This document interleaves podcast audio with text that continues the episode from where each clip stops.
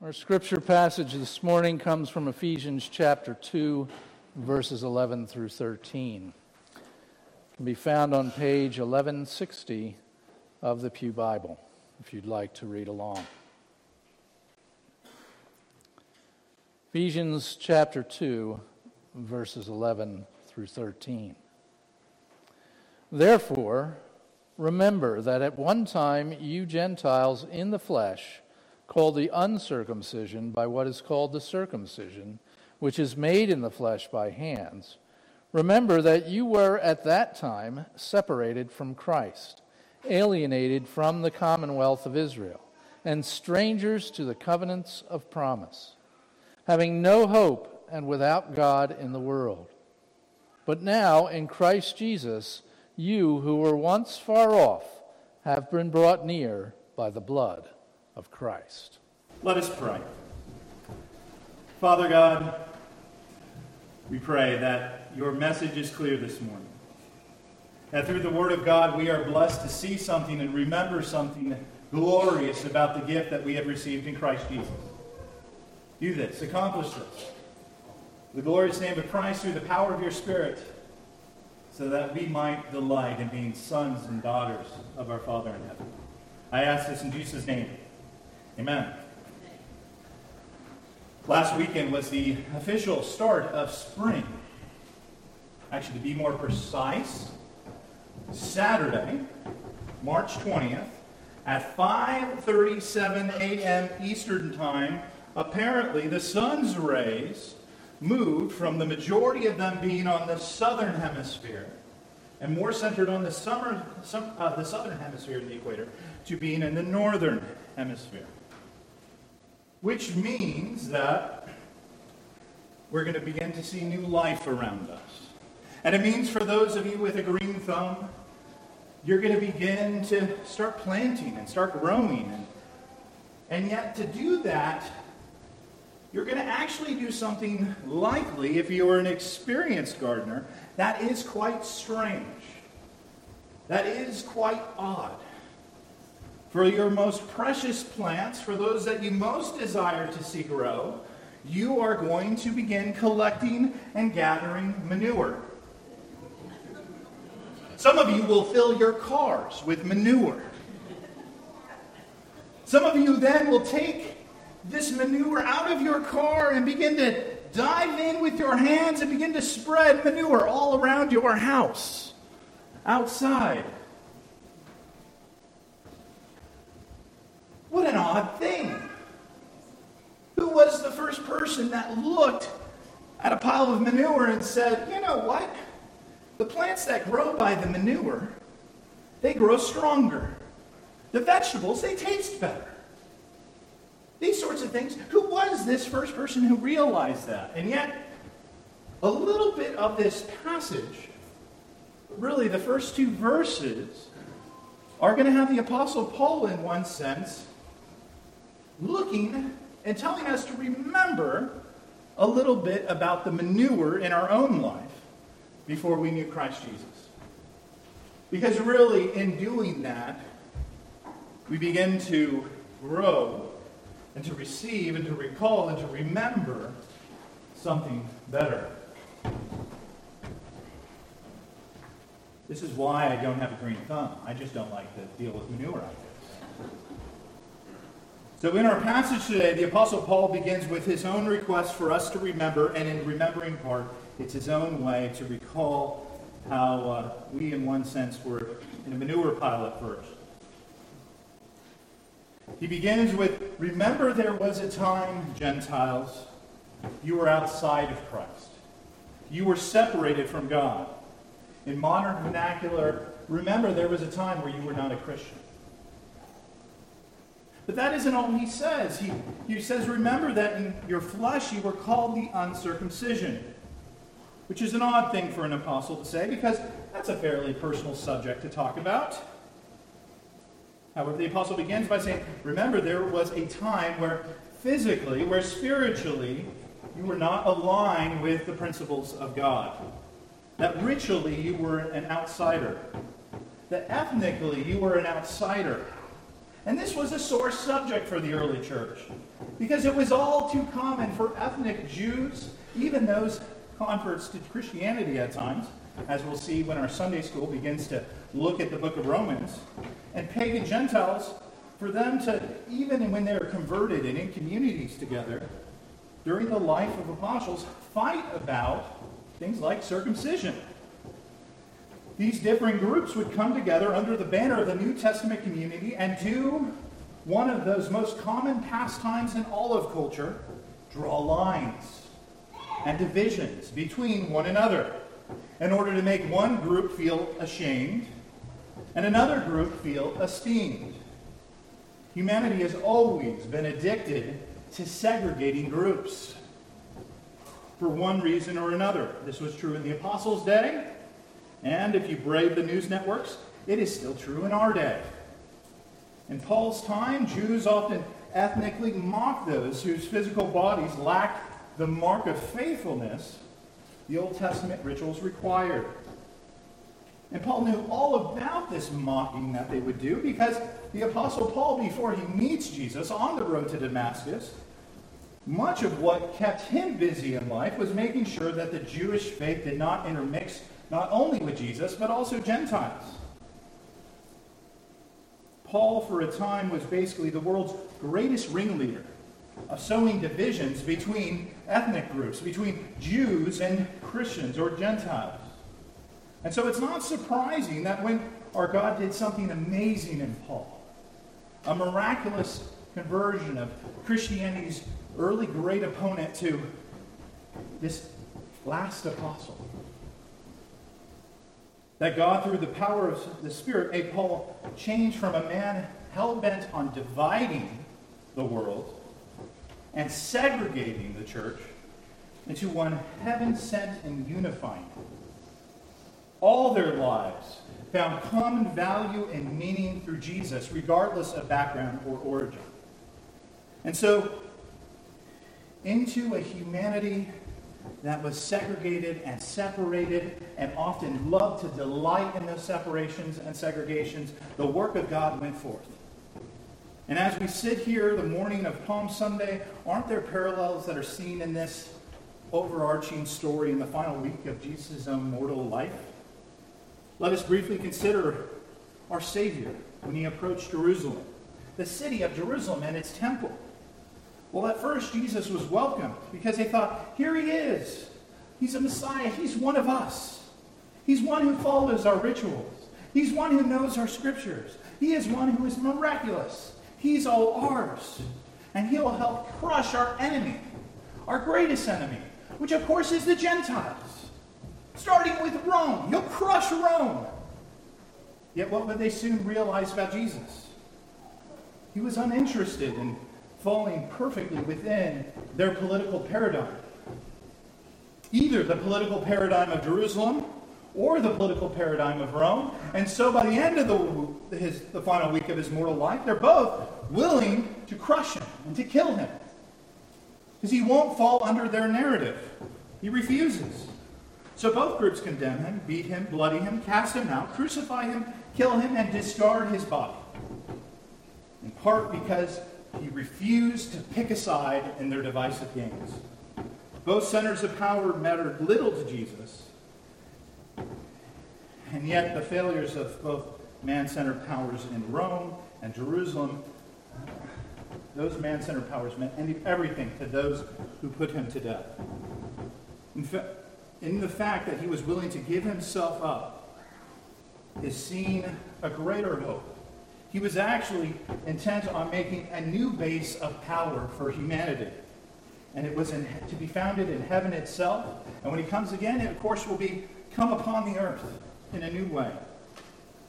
And so both powers, Rome and Israel, Jew and Gentile, united in rejecting Jesus. And yet our Lord, who uses the weak things of this world to shame the strong, through Jesus being cut off and cast out, began building a new city, a heavenly one, where such divisions and segregating thought would be cast away into the hellish pit that such ideas belong. A new kind of Jerusalem where those who were unpleasant at first and sooner had qualities found in manure piles could grow into something far more beautiful and far more dynamic to behold.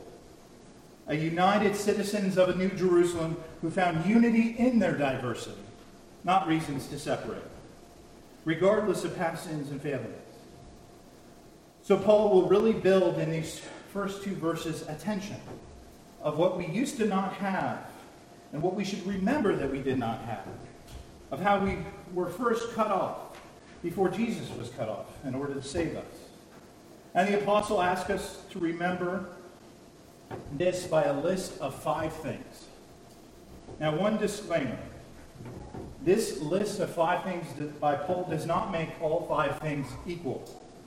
Actually, if we don't have the first thing on the list, as you'll begin to see as I move through the text, hopefully you'll discover there is no way you can have the other four. It doesn't matter if you're Jew or Gentile. And at a moment, and, and, and he's using this illustration again, to, to speak into a present reality, but show a deeper spiritual truth. And at a moment, the reading can sound like, we don't have these things because we weren't born Jewish, but again, as closer as we read a little more closely, I believe we'll begin to see that Paul is hinting at a far more general problem that all humanity needs to remember we had when it came to God. Another way to put this is I'm trying to say, if you get the first thing on the list, if you have the first thing on the list, you'll have the other four. If you don't have the first thing on the list, you're not going to have the other four. So what's the first thing we are to remember that we did not have? The first thing that everything else hinges upon is Christ. It's Christ. Paul wants us to remember that we did not have Christ. That there was a time for us as a believer where we did not have Jesus. He was not our Savior. We were distant with him. While it's all the rage for billionaires to spend money trying to reach Mars, none of them are building rockets in order to reach heaven. He was a distance from us that we could not travel. Their dreams are limited. But Christian, the apostle, wants us to remember there was a great chasm that once existed between God and us. And in remembering this chasm, the apostle Paul is saying, remember that distance. Remember it. Remember how you could not reach into heaven from earth, and so that you appreciate the bridge that Jesus is, who ties heaven and earth together. Well, maybe travel to Mars and, and this decade or decades to come will happen. There will never be a bridge that extends from, from earth to Mars in the universe. And yet, there is one who can make a bridge even greater than that, and that is Jesus Christ. And so Paul wants us to remember what it was like not to have him, to have that gap. The second thing Paul asks us, asks us to remember is that we were not of the commonwealth of Israel. And this becomes an interesting one to consider because we think of the landmass of Israel. And, and yes, in one sense that's true. But I, and I think Paul is touching on a deeper truth here. Because imagine if I was a person in Ephesus. Imagine if I was a person in the ancient world of Paul. And I went to Jerusalem and I said, I want to be considered an Israeli. I want to be considered a Jewish citizen. And they go, why do you want to be considered such a thing? Well, I know it's King. I know it's King Jesus. They're not going to grant that as citizenship in the Commonwealth of Israel. Just as much as if I had... If I went to modern Israel and I visited modern Israel and I said, you know, can I get citizenship here? And they say, why should we grant you citizenship? Well, I know Israel's king, Jesus. You know, Bibi or whatever, Netanyahu or what have you. They're not going to grant me citizenship based on that. And so it's got to be more than just the earthly reality that's being talked about here, because knowing Christ, having Christ, connects me to the Commonwealth of Israel.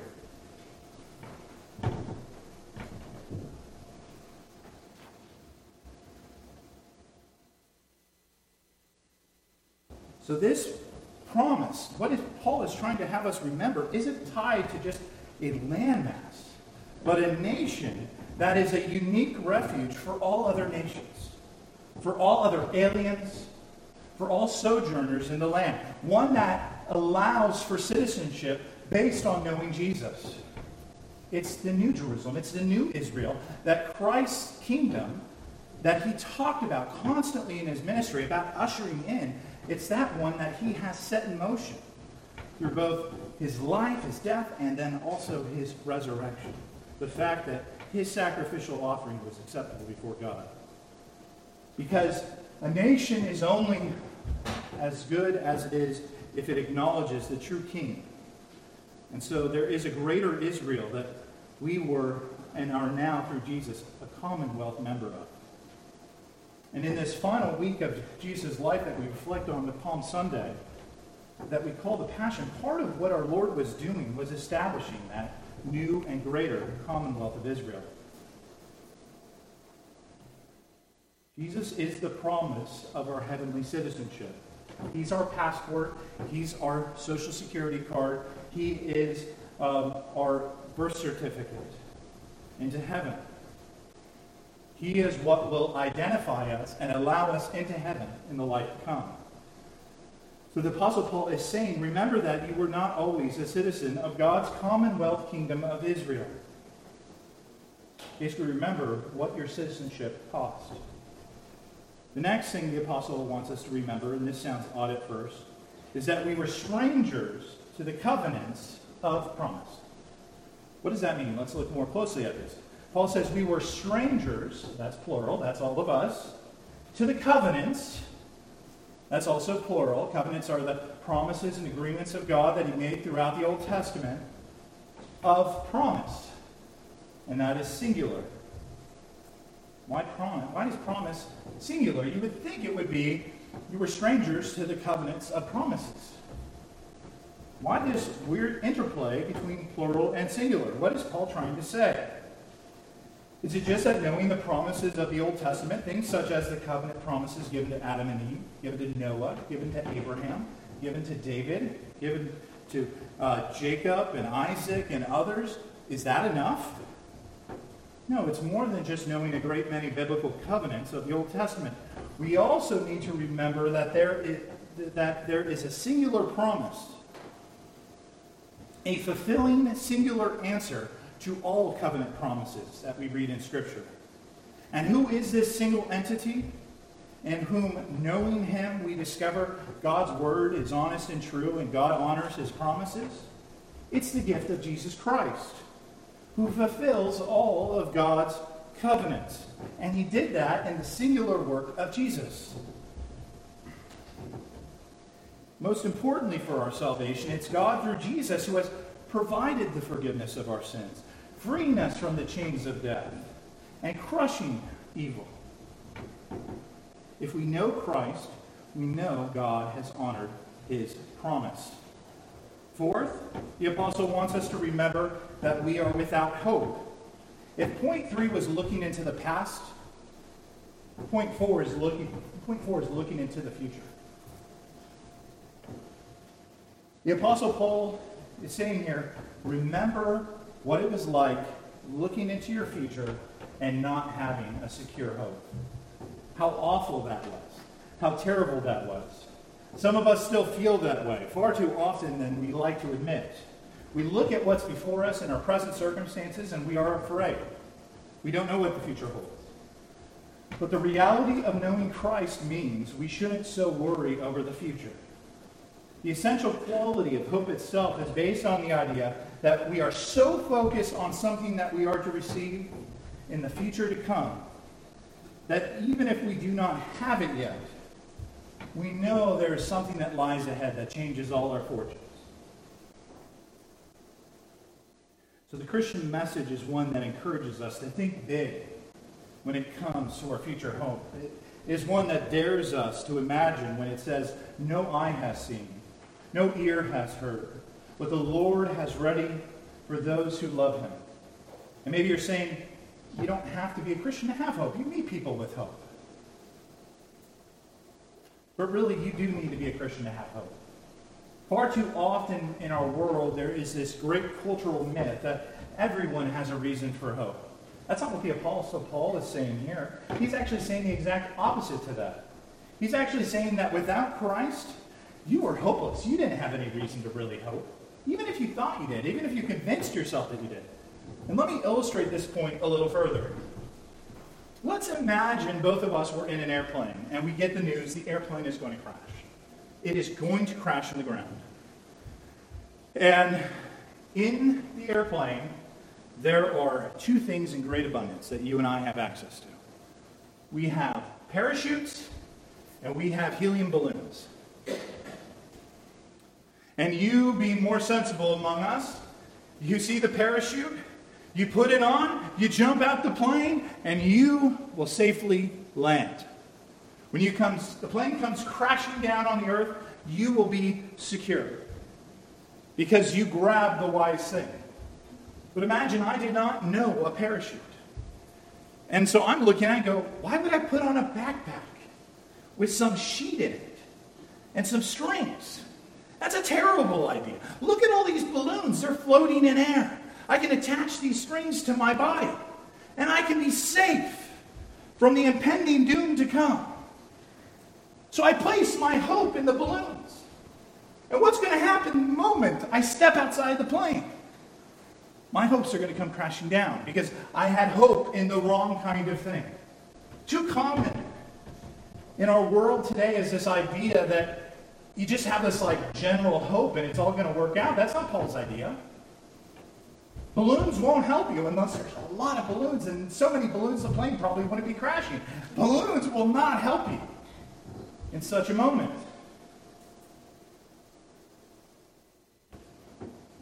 Everyone has a hope for heaven, but the Christian uniquely has received Christ to make that future secure. So hope isn't enough. It needs to be a hope in the right kind of thing. And lastly, the apostle tells us that we need to remember what it was like to not have God in our day-to-day lives.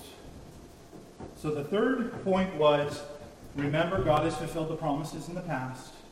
The fourth point was, remember that we have a hope secured in the future. And this fifth point is, remember what it was like to live in the presence without God. Past, present, future, all covered in these final three points. Remember that there was a time where our day-to-day decisions were not influenced by intimately knowing God. You know, for the borderline religious, those trying to, to be really what the Bible hates, neither too hot nor too cold about Jesus in public society, the, pub, the Apostle Paul here can really be an annoying, Debbie Downer kind of individual. Because Christianity doesn't love lukewarmness.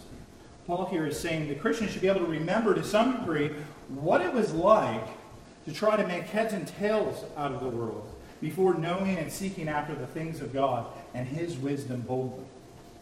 Well, I'm still a sinner, and in many ways, uh, it, it's even harder now because I do know the Lord who saved me. And so I cringe at how painful sometimes I get off track in being faithful in my day-to-day life. Because I know it's not the kind of individual my God has called me to be. You know, what's even more embarrassing and painful to remember? How awful I was even before knowing Christ. The kinds of reasoning and decisions and beliefs I thought were brilliant to hold on to before knowing Christ. So why does the Apostle Paul want me to remember such things? How I was so godless in my present reality before knowing Christ? Why does he bring such things up? Because for the Christian, it should create in us an aversion. It should motivate us to be better than our former selves and to strive for a greater righteousness. Why do I not put my hand intentionally on a hot stove? Well, because I made this mistake of touching it before, and I don't want to repeat that mistake. Remembering past sins is not for the purpose of wallowing in them. No, rather, the purpose of remembering past sins is for us to hate what it was like to live in this world without the gift of Jesus Christ. And so that is the list of five things we're called to remember by the apostle. And we were once separated from Christ, that we now are citizens of the true Israel, that in our past, our present, and our future, we have been given a better way through Jesus. And in remembering these five things, the old manure of life, the fact that we were at a time rightly cut off from salvation from Jesus, we can prepare to rejoice in the growth and the gift and the, in, in reading verse thirteen, which begins with, but now in Christ Jesus. You all who were once far off, you all who once had a great chasm between you and God, have been brought near. I love this imagery. It makes these three verses just have this beautiful movement all throughout them. Because remembering the manure pile was beginning to stink.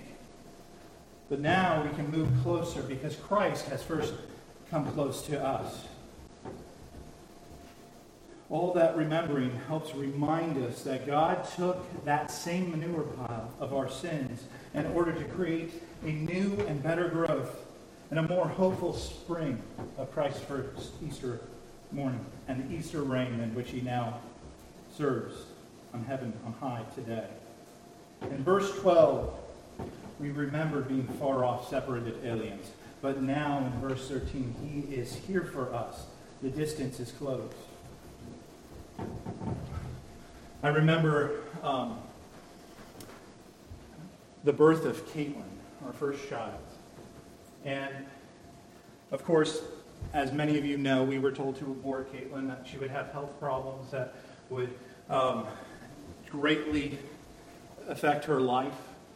And uh, the, the first doctor who we said we will not abort her fired us as patients because he said we were irresponsible. But there was a lot of anxiety as her birth was upon us. And when she was finally born, we weren't even allowed to hold her. She was taken immediately away from us for over an hour and a half, and we weren't allowed to hold her because they were running every test in the book on her. They were determined that something was wrong with her. And I remember, you know, here's this moment where my wife and I are enjoying the birth of our first child, and yet it just has this chaos and terror in the moment because I, I can't be there with my wife. She asked me to go with the child, and I go with the child, and yet I'm not even able to hold my child. And I was thinking this week about the nearness of Christ coming to us. And thinking about finally when the nurse said, you can hold your baby. And how sweet that moment was of holding my first child. And then bringing that baby back and and, and that baby, my, seeing my wife hold the baby. There was a great chasm. There was a great chaos. There was a great separation. And what a sweet joy it was when that gap was closed. Christ is now near to you, Christian. He's near. He's at hand. You can grab a hold of him. He secured your past. He promises you a future. He's available to you in the present. He's near to you. So how close are you to him? How close are you to him? How do you yearn, or do you yearn in your daily life to, to truly grab a hold of him and embrace him? Do you live like the world? And how did Christ do it? How did he become so near to us? What brought him near to us, we read at the end of verse thirteen. It was the shedding of his blood. We were all alienated at one point. We all needed reconciliation with God.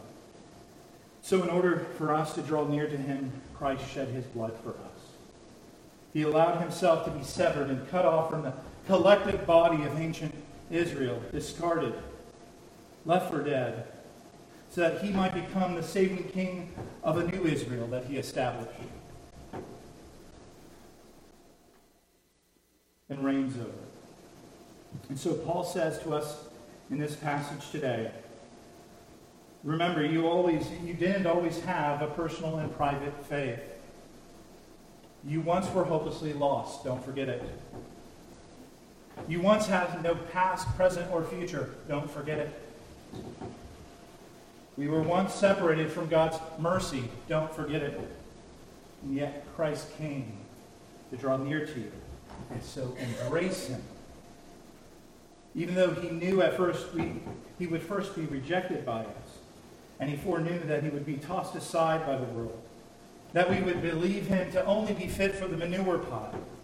And yet through his sacrificial love, a new gro- work began, a new growth, a new life sprang forth, and by him and, him and his blood we have been saved. What a glorious king indeed, in whom we can pro- proclaim, Hosanna, Hosanna in the highest. Amen? Amen. Let us pray. Father God, we once were separated from you, bodily, physically, spiritually, in our past, in our present, and even in the future sins that we would commit.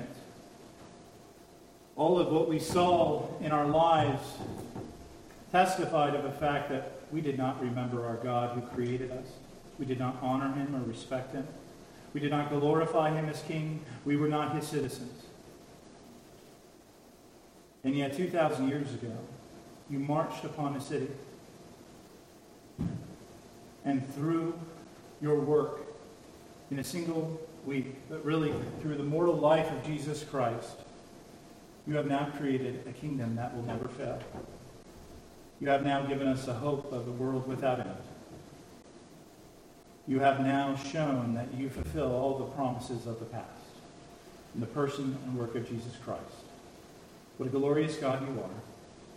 Let us be found always praising you in the congregational Lord, remembering what we once were, but now delighting in what we have become through Jesus. Amen.